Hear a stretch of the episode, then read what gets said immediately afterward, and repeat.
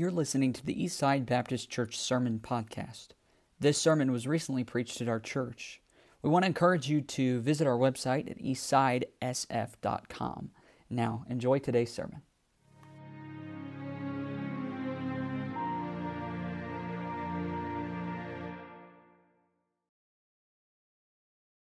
Tonight we're going to be in our series in um, on prayer again in Luke chapter 11. So I'd invite you to turn uh, in your hymnals to Luke 11, and as you're turning, go ahead and stand as out of respect of the reading of the, the scripture tonight. I do want to mention too, and I failed to mention this earlier. It's good to have uh, the Hagans here with us tonight.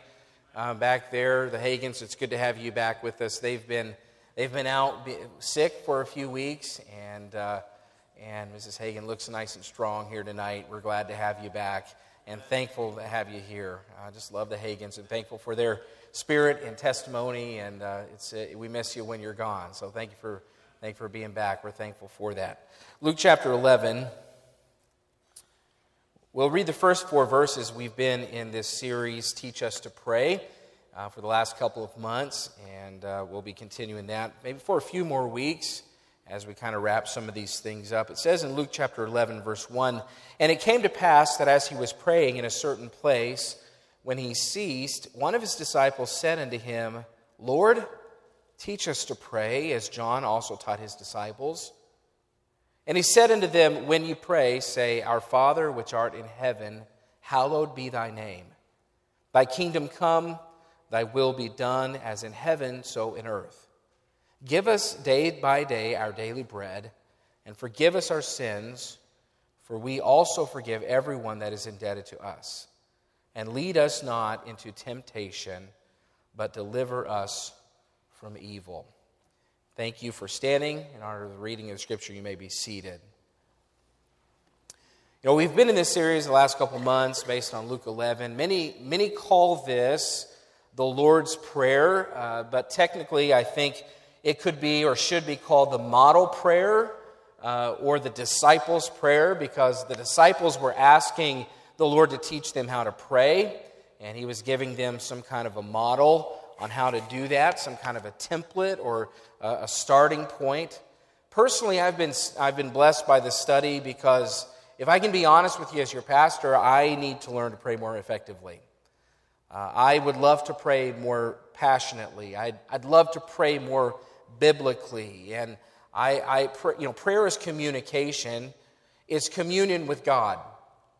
And there's no more important spiritual activity that a man can have than fellowship with God, but you can't have fellowship uh, or without communication. It's not just time spent, it's conversation spent. And I was thinking about the difference between, and this is always dangerous or maybe, maybe humorous, but I was thinking about the difference between men and women. And I know a dangerous road to go down. But I was thinking about how women communicate as opposed to how men communicate. And women relate to each other face to face. Uh, their time is t- typically spent in conversation. Men better relate side to side by side. So men or women like to relate face to face. Men relate side by side. When they when a man spends time, they like to do something together. Men like to go fishing or they like to go golfing, or if, they're, uh, if they really want punishment, they like to work on a car. And uh, that's bonding. When a man says, I want to talk, let's, he, he's basically saying, let's go shoot something. So we relate side by side. Men do by doing something. Women like to look in each other's eyes and bare their souls. They want to express their feelings. And, and that's okay. I'm just just uh, that's not the way men operate, most men. And I, but I do imagine that our communication or our communion with God is a little bit of a balance of both. It's both time spent together, side by side, but it's also conversation spent in fellowship. Don't assume that you can be what you're supposed to be with very little time spent with God. There needs to be quality communication and time. I don't know about you, but, but I have a very difficult time feeling like I have a deep, good conversation with somebody in, in a matter of two or three minutes. It takes a longer amount of time than that. And you say, well, it's not quantity time with God, it's quality, yes, but I believe you get to the quality time after there's been some quantity time. The truth is, though, we all need to improve in the area of prayer. And if you are a prayer warrior exactly where you need to be, then at least we need to be careful not to let it slip because it easily can. So, to this point in our series, I think it's been a help to me to go over what prayer means, what it is, how to do it, um, to look at the disciples' request and, and then the points that Christ gives to help guide us. And I mentioned this early on in the series, but Warren Wiersbe kind of summarized all the requests into three categories. Uh, he talks about all three, all, all the requests being under either material and physical provision, or moral and spiritual perfection, or third, divine protection and direction. And he kind of summarizes all the requests you know, daily bread would be under that physical provision. Uh, divine protection would include Father, deliver us from evil and, and then lead us not into temptation. Well, last week, the last time we met, and then this week, and then uh, Lord willing, in a couple of weeks, then uh, we will be in this section that's about moral and spiritual perfection, meaning that these are the requests that we pray to help us uh, become more like Christ, to help us in our spiritual walk, to help us to be uh, more like the Lord. And, and uh, this category that we're in, I think, is very important in this model prayer. And when Wiersbe uses the word perfection, he's not saying that we need to pray that we become perfect, because until uh, we are out of this body, we won't be. What he's praying is that we will become mature. Perfection is not just you know, being sinless, Perfection is growing up into the image of Christ. It's being mature. It's, be, it's fulfilling uh, God's call on our lives to be like His Son. It's praying toward inward sanctification. Last time we looked at Hallowed be thy name, which to me, I mean, when I was approaching that message, I was thinking, I'm not really sure how much I'm going to get out of this one. You know, okay, we need to pray that God's name is hallowed or treated reverently. I, I believe that. And but, but what I wasn't realizing before I did that study was how much that prayer request begins to align us for the rest of the prayer requests. You know, that prayer request, it certainly needs to be prayed. God's name needs to be hallowed. We live in a culture where you can't be anywhere without hearing God's name be treated disrespectfully. I mean, in, in, in the most innocent seeming uh, places, I mean, even on on television on a television show that you think would be innocent enough, like a, a home on home and garden television when they have a, a, a show where they're remodeling a house or renovating a house, and it's like when they have the big reveal. What's everyone's go-to phrase? I mean, it's that God's name is used to express anger. It's used to express surprise. It's used to express happiness. It's used to express just in shock factor. It's just thrown out there all the time. And we need, as God's people, because no one else is praying that God's name will be hallowed, we need to pray that God's name is hallowed. That God's name is respected and that God's name is reverenced. But it doesn't just impact what others are doing with God's name. It also, as we pray that God's name is hallowed, it impacts us. It aligns us to think about God correctly. He is absolutely holy, and when we pray and consider how, how His name deserves to be treated, it's like, and I use the illustration when you first buy a printer, and this was on my mind because I, have, I just bought a printer a few weeks ago, and you have to send those alignment pages through the printer so that it'll print out straight and it'll, it'll print correctly. And, and to me, this first request, God, that God's name is hallowed, aligns us. It gets us to think about how God's name should be holy. And as we consider God's holiness, it puts us in alignment for the rest of the prayer requests. Because we're thinking correctly about God. He is holy. His name deserves to be treated correctly. And, and when we think about it, it drives us to our knees so that then we can be open to whatever else these other prayer requests uh, that whatever else the prayer model demands. So when you consider that God is high and holy, just like Isaiah did in Isaiah chapter 6, and we could go there and maybe we will, I'll, I'll decide when we get there, but we can't help but properly and spiritually be aligned to desire the right things in our relationship with God when we view Him correctly. And I believe that that's the first thing that needs to happen with this order of the model prayer. Our prayer for God to be respected as He deserves puts us in an alignment. It puts us in a position to pray that His kingdom will come and that His will will be done. So we're focusing more on Thy kingdom come tonight.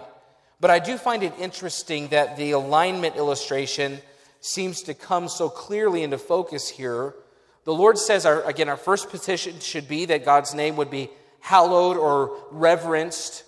And then it leads us to these humble requests about God's kingdom and God's will. And we won't turn there, but if we were to turn to Isaiah 6, then we read in those first few verses that he saw the Lord high and lifted up, and his train filled the temple, and the, the, the, the, angels were shouting, and holy, holy, holy, and, and they, were, they were saying, Your name is holy, your name is hallowed, it should be holied, and it is set apart and respected. And then we could see over there in Isaiah 6 how Isaiah's response was that God's holiness caused him to see himself for who he truly was. It caused him to see himself as a sinner. There was no pride, there was no self promotion. In that moment, after Isaiah saw God's holiness, Isaiah was not thinking, let my kingdom come. He was not thinking, let my will be done. He was not thinking, make sure everybody forgives me because I don't need to forgive anybody else. No, it'll put him in a position to see himself for what he really is. God's holiness does that for us. When we get a glimpse of God's holiness, it aligns us so that our prayer requests are correct. And if you'll notice um, over there in Isaiah, and again, we won't turn there, but if you read it, you'll see that it put him in the frame of mind to be open to whatever God asked of him because after he saw God's holiness and after he then was humbled, then he said, Here am I, Lord, send me. So God's holiness humbles us, and then it puts us in a position where we want nothing except for what God wants. So God then gives Isaiah the instruction to go and give a message from God to the people. And, and I, Isaiah didn't say, Why? Why do you want me to do that? No, he had already got a glimpse of God. He already knew about God's holiness. He knew who God was. He did not ask why. He said, Lord, how long? He wasn't asking, I don't know why you want me to do this. It's silly. They're not going to listen. God even told him over there in Isaiah 6, they're not going to listen. Let me be an encouragement to you, Isaiah. You're going to go preach and they're not going to listen. No, he said, they're not going to listen, but I want you to preach until you can no longer preach. I want you to preach as long as it takes until you can't do it anymore. That's the only requirement I have. Isaiah basically, or God said, until you can't tell them. They won't listen, but the point is Isaiah, I'm giving you a job that you represent me to the people no matter the outcome. And we're told, if you read Isaiah, Isaiah fulfilled the, his, that duty well. But once, it was only, though, once he was aligned by God's holiness. And once he was aligned by God's holiness, once he got a glimpse for who God is, he was willing to do whatever God asked of him. His view of God put him in a position to be willing and happy to do whatever his Holy Father asked him to do. And I go through that because the pattern is in Luke 11 too. Father, our Father which art in heaven, hallowed be thy name. There's the alignment. Okay, now, Lord, thy kingdom come, whatever you want. Thy will be done, whatever your will is. Whatever it is that you ask of me, just like Isaiah after seeing God's holiness, then we will be in alignment to accept whatever that God asks us to do. And I bring that up because I don't want to I don't want to overlook how important that first petition is. Yes, he starts with our Father which art in heaven, but when he says hallowed be thy name, a lot of people would just assume that means that, you know, just, you know, praying, you know, we're we're lifting up God's name. God, your name is holy. No, God, may your name be holy. It's a petition. Don't skip that first petition. Don't, don't start your prayer without considering who God is. Worship Him, praise Him. Can, I mean, in my mind, when I pray, if I want to pray the right way and align myself, I mean, inevitably, I start going through the Old Testament stories of God. And, and not to be too personal tonight, but I say things like, God, when you, when you, when you displayed your power um, at the Red Sea crossing, I wish I could have been there, Lord. What a mighty act. God, when you had the children of Israel walk around the walls of Jericho and just the blow the trumpets and the walls came down and you preserved your people, God, thank you. What a mighty act. I mean, I go through those things and I just remind myself. My best prayer time is when I remind myself and I take the time to remind myself of who God is. Just how holy He is and how, how perfect and how powerful He is. And, and if we skip this part, then the rest of this is just lip service, I believe. That's why I want to refocus on that tonight before we get into the next part. God's holiness aligns us. So then the next two, or the next few, really, the next two specifically deal with how God's glory is manifested and how God's will is done. And so I want to deal with the part of Christ's model prayer for the disciples where he says, Thy kingdom come. Let me first say that this request is the smallest of all. It's three words Thy kingdom come. It's the shortest of all the requests, but it's probably the most extensive, the most exhaustive, and the, and the hardest to explain in you know, the next 20, 25 minutes. So uh, there's a lot I'm going to miss, and I, I know you'll probably have some things that you think of that I don't think of. There's so much to cover, but I want to just summarize this to, that in a way that I think could be help. Thy kingdom come. So obviously, this is referring to God's kingdom. Uh, God's sovereign rule as king can be understood in, in two ways. And the, be- the best way that I could summarize these would be in a he is a universal he has a universal kingdom and then he has a redemptive kingdom. So there's two areas of his rule and reign the universal kingdom, this is that God has absolute dominion over all creatures and all things. First Chronicles 29 says, Thine, O Lord, is the greatness and the power and the glory and the victory and the majesty, for all that is in the heaven and in, in the earth is thine. Thine is the kingdom, O Lord, and thou art exalted as head above all. What a great verse. Uh, First Chronicles 29 11. Well, I don't necessarily believe that's the kingdom we are to pray for, according to Jesus Christ's model here, because even though others like Satan and then even earthly rulers have influence and reign over the kingdom here on earth, God's rule and power over the universal kingdom already exists. He already reigns. He gives power only as He allows it. I mean, He could stop Satan's influence if he chose to, he allows Satan to have influence. God already reigns universally.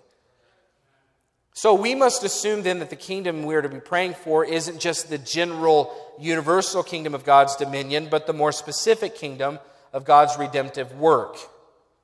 So, what does that mean? Well, this kingdom is, is not something you're a part of by just being born. This kingdom that is spiritual and redemptive is entered into when one is born again. And we're told in John 3, when Jesus Christ was talking to Nicodemus, he said, Except a man be born of water and of the Spirit, he cannot enter the kingdom of God. So there's something about being born again that puts you into the kingdom of God.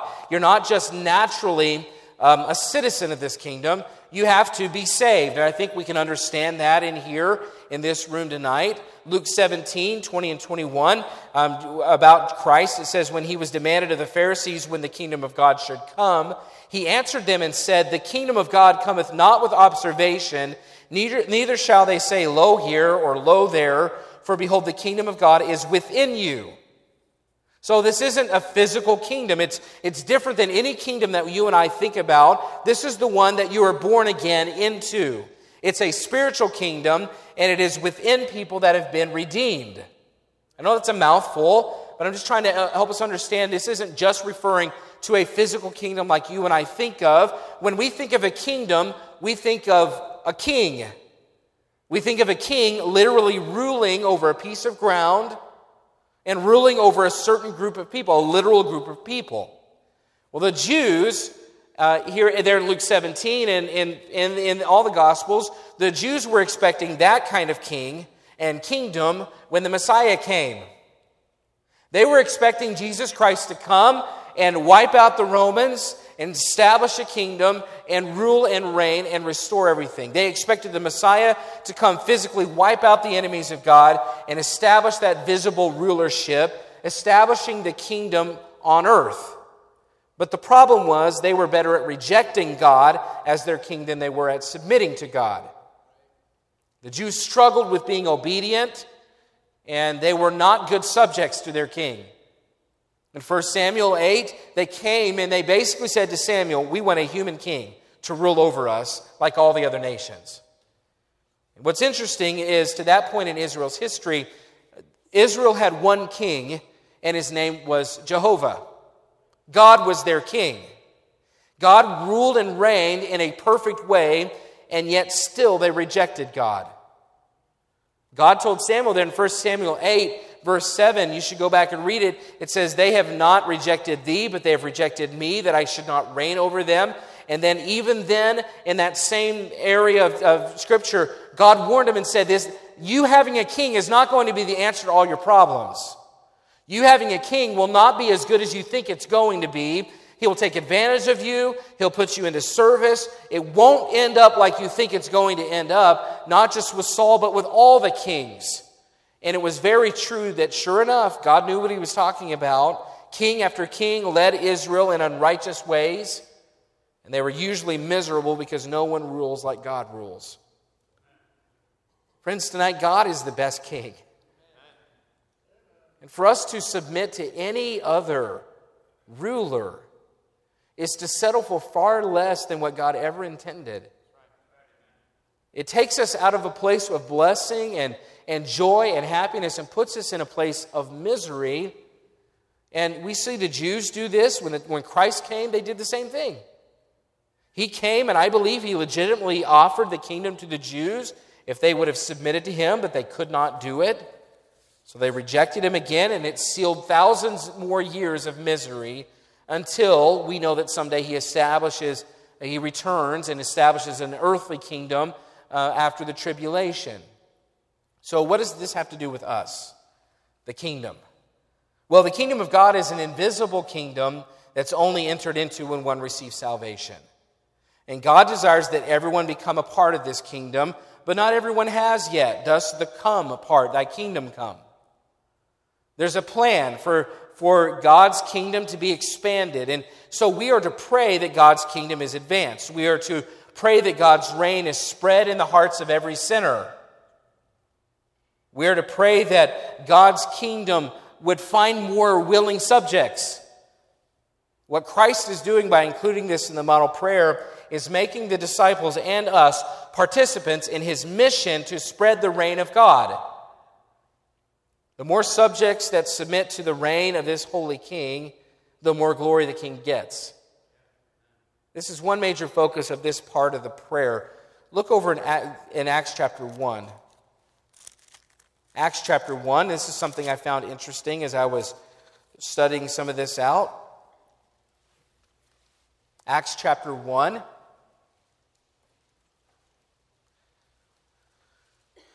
This is right before Jesus Christ ascends uh, into heaven after he's been crucified. He's appeared to that first, uh, the first church there in Jerusalem.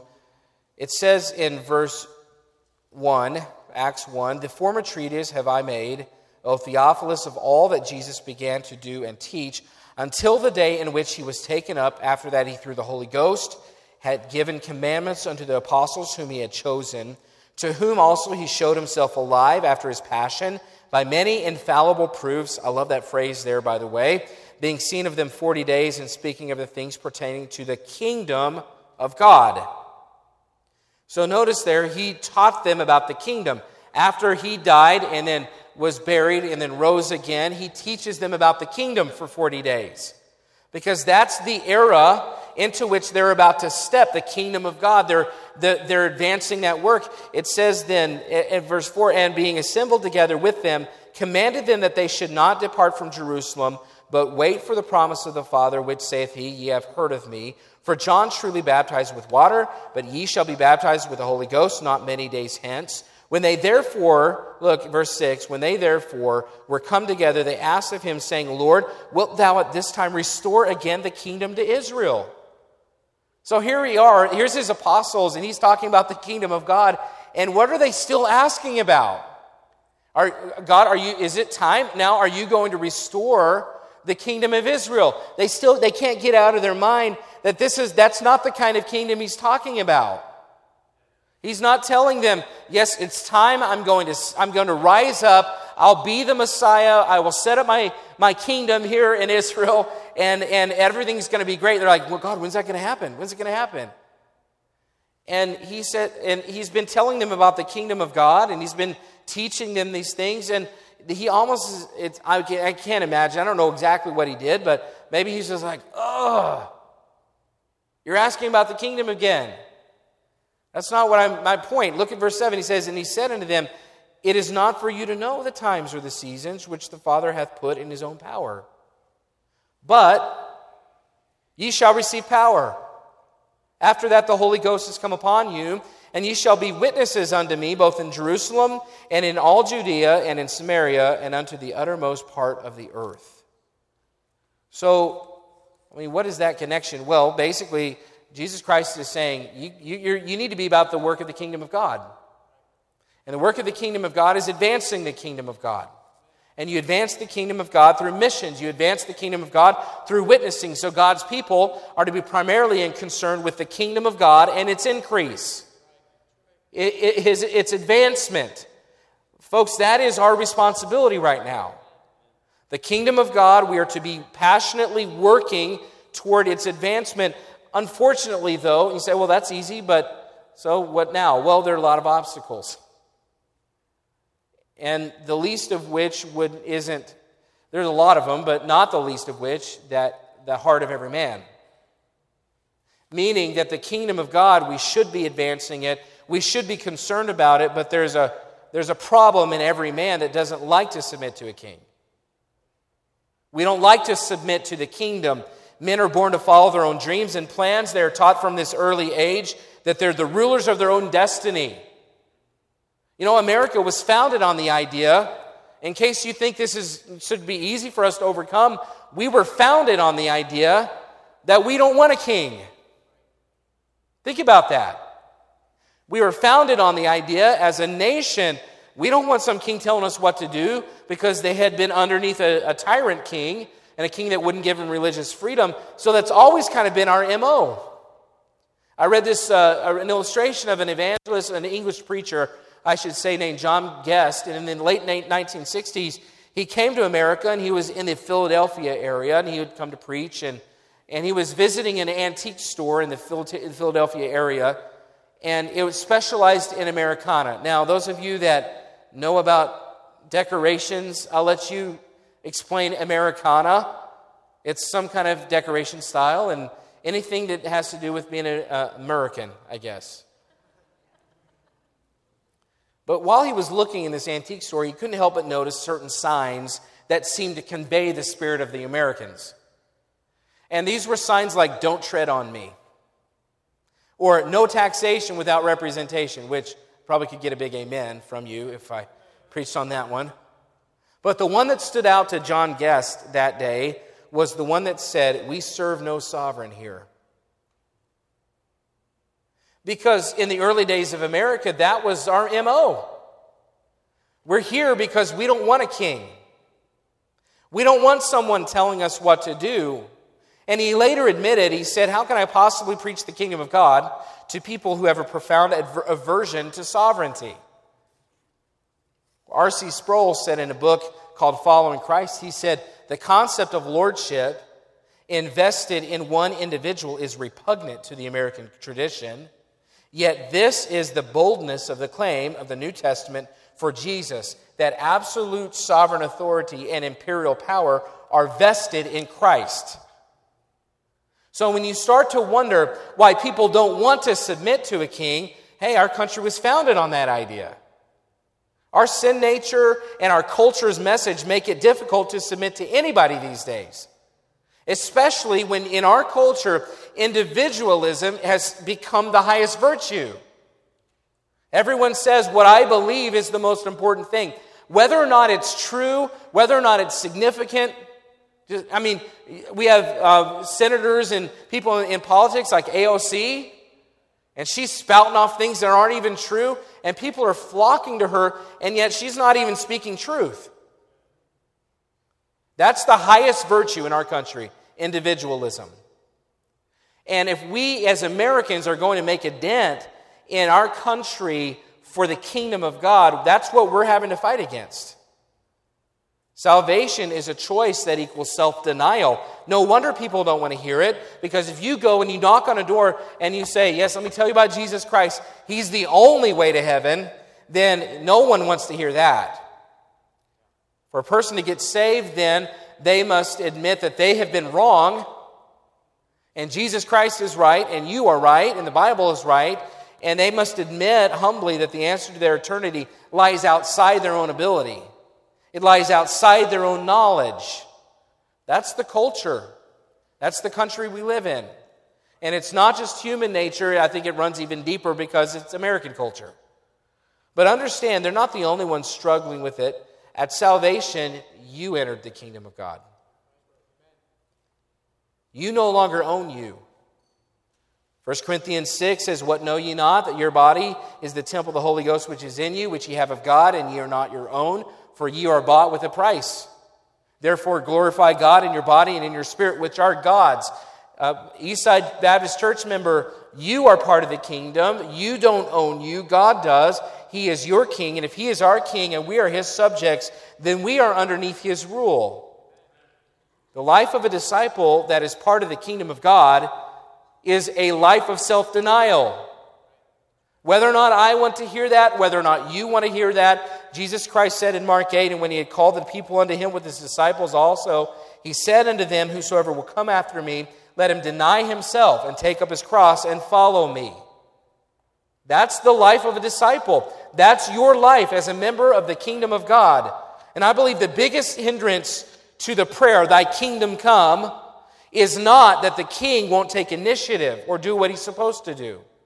It's not that those that aren't in the kingdom, in the neighborhoods around us, it's not that they just won't submit to his reign. I believe that the biggest hindrance is that those that are citizens of his sovereign rule do not fully surrender to his complete sovereignty in their own lives. I believe that's the biggest hindrance to the kingdom of God. Sure, we should pray for the advancement of his kingdom. We should pray that those that are unsaved will be brought into the kingdom. But we should also pray that God's kingdom is evident, if it's in us, like he says it is, that God's kingdom is evident in the lives of us, his subjects.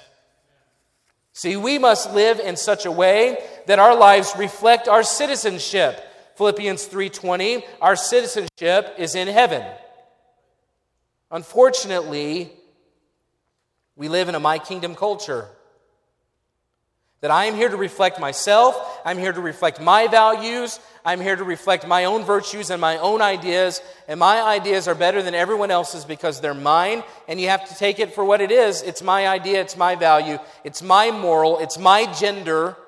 Whatever it is that I want to be, I get to be it because it is a my kingdom culture.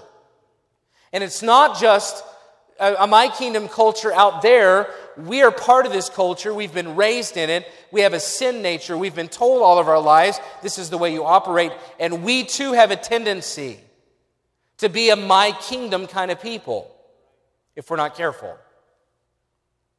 We want things our, our way. We want things to be done the way we want them. We have this area. This is my kingdom. Don't touch it. Don't step on it. We have to be careful, Eastside Baptist Church, to not reflect the culture in here more than we reflect the kingdom. Because we can get that way. And I'm not saying we as a church, I'm saying God's people in general can be a my kingdom kind of people. Besides prayer, the most important factor in God's kingdom coming is how submissive the king's subjects are to the king's priorities. And it comes down to Matthew 6:33, which I believe we heard even last week. But seek ye first the kingdom of God and his righteousness, and all these things shall be added unto you. See, our life's first priority is in, is in heaven. it's His kingdom. And that means that we live seeking to advance His kingdom above every other possibility of, or priority in life. So, my question tonight is this Is your life being lived in such a way that it would help God's kingdom come? Sure, we should pray for it. We absolutely should. But if the king's subjects aren't living to advance his kingdom, how do you think that's going to happen?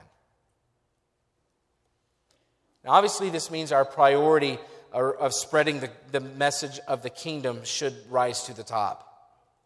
If we believe this, and, and again, I want you to attach Acts chapter 1, we quote 1 8 all the time, but you shall be witnesses. Well, Jesus, they, they were asking about the kingdom, and God said, No, the kingdom work is to go tell people, go witness. That's our responsibility. So that obviously needs to rise to the top, and we need to make that a priority. I know it's been preached a lot about, about a lot, I should say, recently. But if you're seeking first the kingdom of God, I believe it will be evident in your life and how you spread the message of the kingdom. And it doesn't mean that, oh, you're not here on Thursday night at 6.30, you're, you're obviously, you know, not right with God. No, I mean on a daily basis.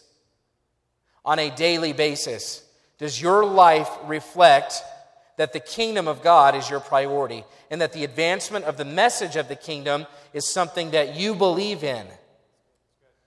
We need to be sure if we're going to pre- if I'm going to preach that thy kingdom come and, and we're going to say we believe in God's kingdom and yet we never take the time to advance the kingdom, then I don't believe that we are reflecting God's priorities in our life. But it's not just then advancing the message, he said, But seek ye first the kingdom of God and his righteousness.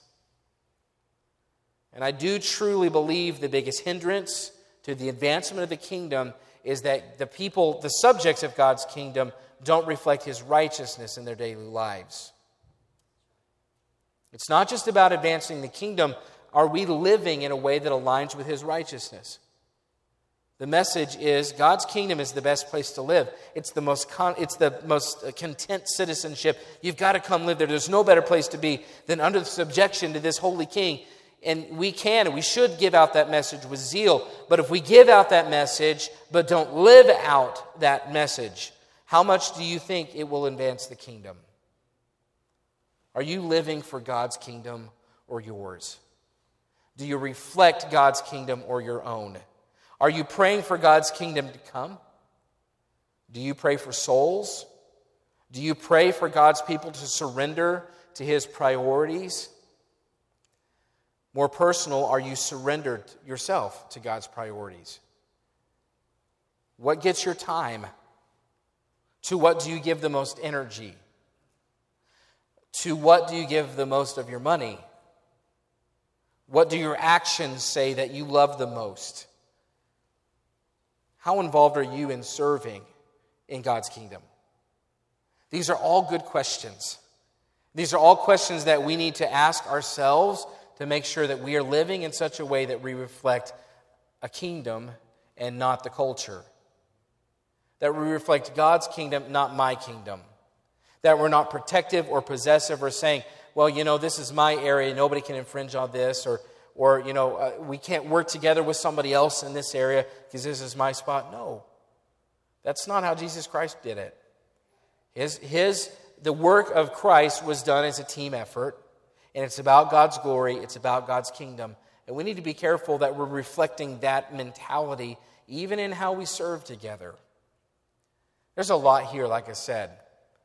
It's the shortest request, but it, I mean, it may it require the longest explanation. And I know I haven't done it like it probably should have been done tonight, but I want to just ask you to reflect on how your life is reflecting God's kingdom. Is are your interactions reflective of His kingdom or the culture you live in? Are you protective of the things that are my kingdom? Are you working and serving for His kingdom? Uh, is, are, is your effort to reach souls? Is that, is that evidence that you believe God's advancing kingdom is really important? Or are you just kind of letting other people do that part? A lot of directions to take it. And I'm not even sure that I took it the right one tonight, but I hope it'll help us maybe clear up when we do pray. that God's kingdom come, that we'll be praying for souls, the advancement of God's kingdom, and then second, that our lives would reflect God's kingdom. Let's pray.